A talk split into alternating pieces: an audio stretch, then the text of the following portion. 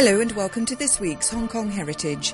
In 1938, a British baker, Tommy Edgar, came to Hong Kong to start his new job running the Lane Crawford Bakery. After the Japanese military invasion in December 1941, Tommy Edgar was not interned. Instead, he was asked to bake bread to be used in the hospitals here. One of the women who queued to get his bread would become his future wife. Their son, British teacher Brian Edgar, has been researching not only his parents' history of that perilous time in Hong Kong, but also the other Stanley stayouts, as they were called, the bankers and medical workers, including the former medical director, Selwyn Selwyn Clarke. Well, here we are in the Chapel of Christ the King in St Paul's Hospital compound. Uh, in 1916, the French Sisters of St. Paul de Chartres began, they took over an old cotton factory and they began to convert it into what some sources call a little city. Because the centrepiece, well, for people who aren't members of the uh, order, was the, the hospital. But there's also a novitiate, a convent, and a school, and this magnificent building was meant to be the centre of it. It was meant to be a little city with Christ the King at the centre.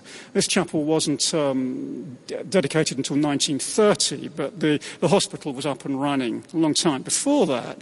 And that hospital's been important in my life, well, to put it mildly. I was born there in late 1950, but it wasn't my mother's first visit because when she married my father in June 1942, the two of them were both interned in this compound outside here. Yes, we're near Eastern Hospital Road here in Causeway Bay, and we've just come around the corner. So you've got St Mary's Church, you've then got uh, St Paul's Hospital, and an absolute treat here. I'm not sure that I've been in this chapel before, but if you do get the opportunity, it's, it's a lovely dome at the top and beautiful architecture inside and a, a beautiful, peaceful place to come. So you said yes, and of course, this was uh, a, a, very important place. It was where you were born, Brian. And uh, in terms of your parents, this is why you're back in Hong Kong. This is your fourth visit, and you're looking at researching more about your father and his general situation.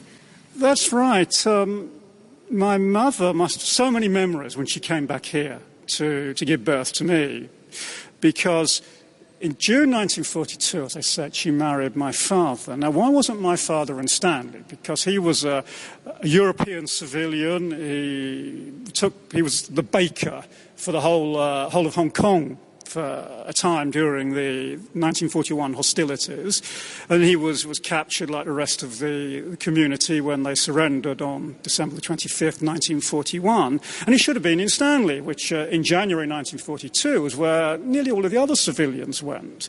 But my research is focused on a group probably of about 150 men, women, and children in all, people who met the criteria for being sent to Stanley, which is basically being an enemy European civilian, but they weren't. They were kept out for one reason or another.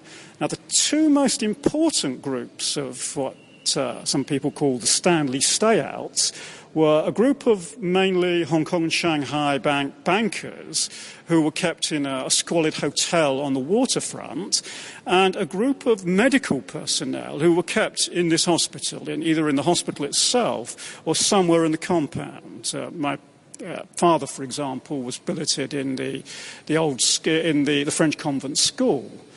Now, he has quite a an unusual and interesting experience after the surrender. He ends up in his company headquarters, Lane Crawford, uh, Exchange House, it was called in those days. It's now so in Central? Uh, yes, called, it's in Des Voeux Road. I think it's part of what's now the Landmark building. Uh, under the control of a very humane Japanese captain called Tanaka. And Tanaka arranged for uh, my father and three other bakers to stay out of Stanley to bake bread for the hospitals.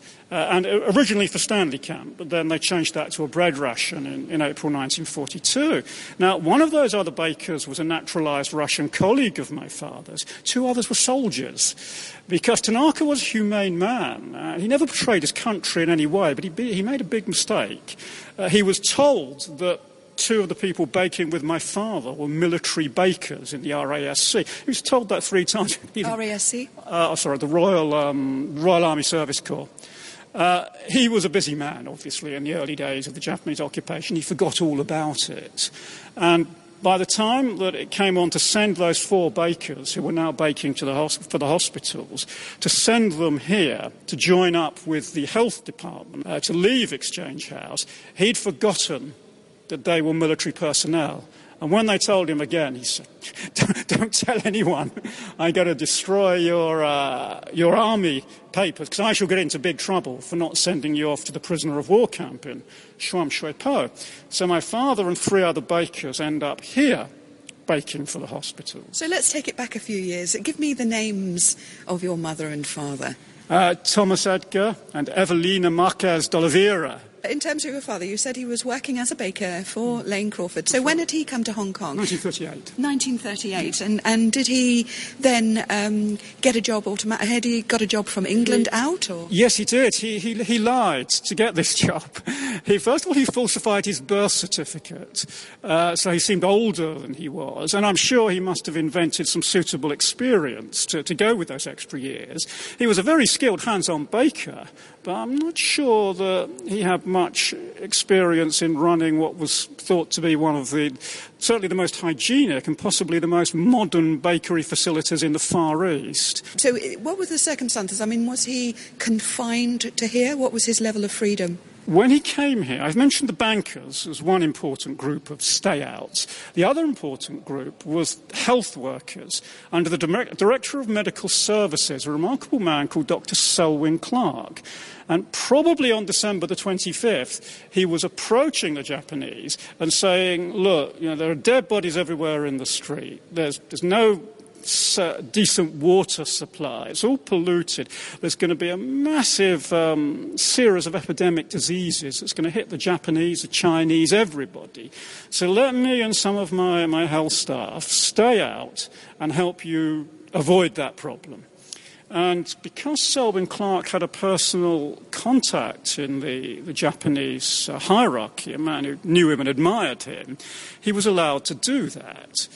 So he's living. I think the doctors actually lived in the hospital itself. There's a small team of doctors living in the hospital, public health workers living here or nearby, and then in February 1942, the four bakers, including my father, are sent here to become part of that team because they're actually baking for the hospital, so they're kind of medical bakers, as it were. Now, you're here in Hong Kong to not only research your father but also expand uh, your research to? Is it generally the people who were. Uh, Stanley Stayouts. St- the Stanley Stayouts, okay, so there's 100, 150 people. And of course, Dr. Selwyn Clarke. Uh, was a very practical, very humane man in terms of trying to sort out the health situation. He was also trying to maintain the health of uh, the, the, prisoners here, uh, but he himself was an extraordinarily brave man.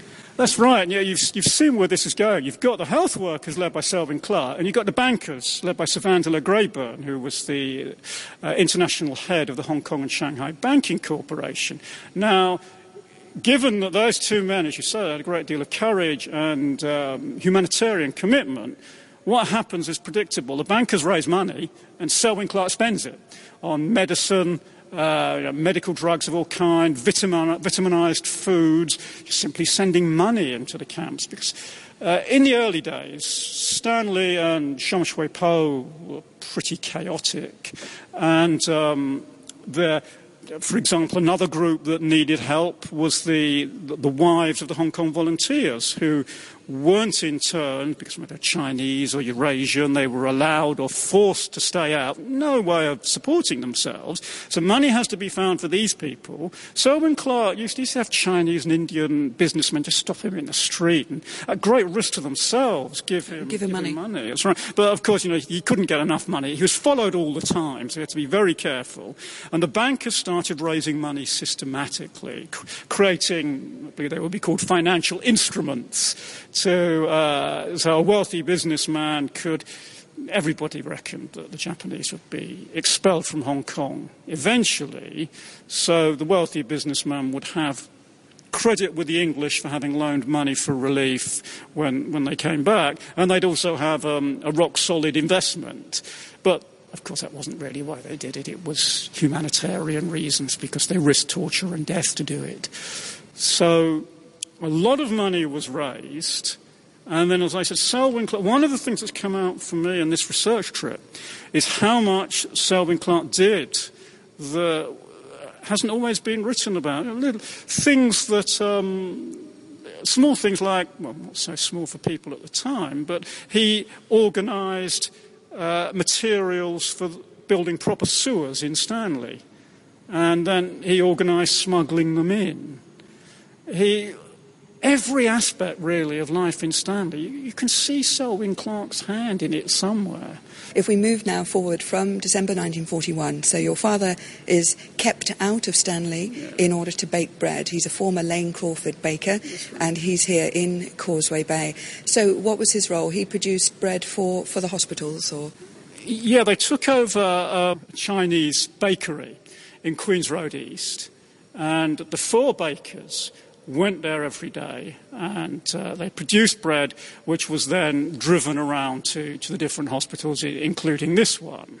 Uh, the doctors were living in the, the hospital. You've got various people British, Eurasian, Indian, Chinese, European living in the compound. Although some of those people were Japanese spies, most of them were not, and there seems to be quite a happy community feel. Uh, they all ate together, and it seems from the, the, best account I have that in the early days, the, the general topic of the conversation was how long are we going to be able to stay here before they send us to Stanley? It was in June that, that things changed. In June 1942? June 1942, that's right. I mean, firstly, um, one of those bakers, remember I said there was a Royal uh, Army Service Corps, there were two men, one of them escaped. A man called Staff Sergeant Patrick Sheridan. Um, my father had a small role in that escape, and he suggested that Sheridan finance the, the money he needed to get into to free China by stealing from the Japanese stores and selling it to the bakery where they were working. Highly risky for all of them. My mother actually played a small role. So I have to backtrack and explain how my mother, Evelina Marques de Oliveira, comes onto the scene. Um, soon after they start baking bread, it would be maybe mid January 1942, word gets around. Everyone whom my father has ever met, you know, the Swiss, the, the Eurasians, everyone he knows who's not in Stanley, comes to the bakery and says, can you give us some bread? Can you sell us some bread? So these were Eurasians and also Europeans from yeah. neutral countries. Swiss, Portuguese, anyone neutral uh, who wasn't interned. Um, so, and it's interesting. Staff, Staff Sergeant Sheridan, who made the escape, wrote a memoir in which he said that Tommy Edgar, my dad, would not turn away his friends. And Sheridan thought that was deplorable because it put them all at risk of being sent in. He was still liable to be sent into Sham Shui Po prisoner of war camp at that time. This was before he became a, a civilian. And my father and the, his Lane Crawford colleague would have gone into Stanley. So Sheridan was really very angry with my father, but he did know, and he wouldn't take a penny for it. You know, he could have charged what he liked and spent the money on the black market, but he just gave bread to his friends, which was fortunate because I wouldn't be here otherwise. Because my mother's landlord was one of those people. And he, he said to my mother, Come on, you know, we, we need bread, we need food, I know, I know a man. And you know, my father gave all his friends bread, and he gave the lady who was to be my mother bread. I imagine if he'd said, No, why, I'm not going to risk running into Stanley, but, but can I get to know you better? I probably wouldn't be here. My thanks to British teacher Brian Edgar. Next week, Brian tells me how things go from bad to worse, and Dr. Selwyn Clarke is subjected to brutal interrogation after being accused of running a spy organisation. Thanks for listening, and join me next week on Hong Kong Heritage.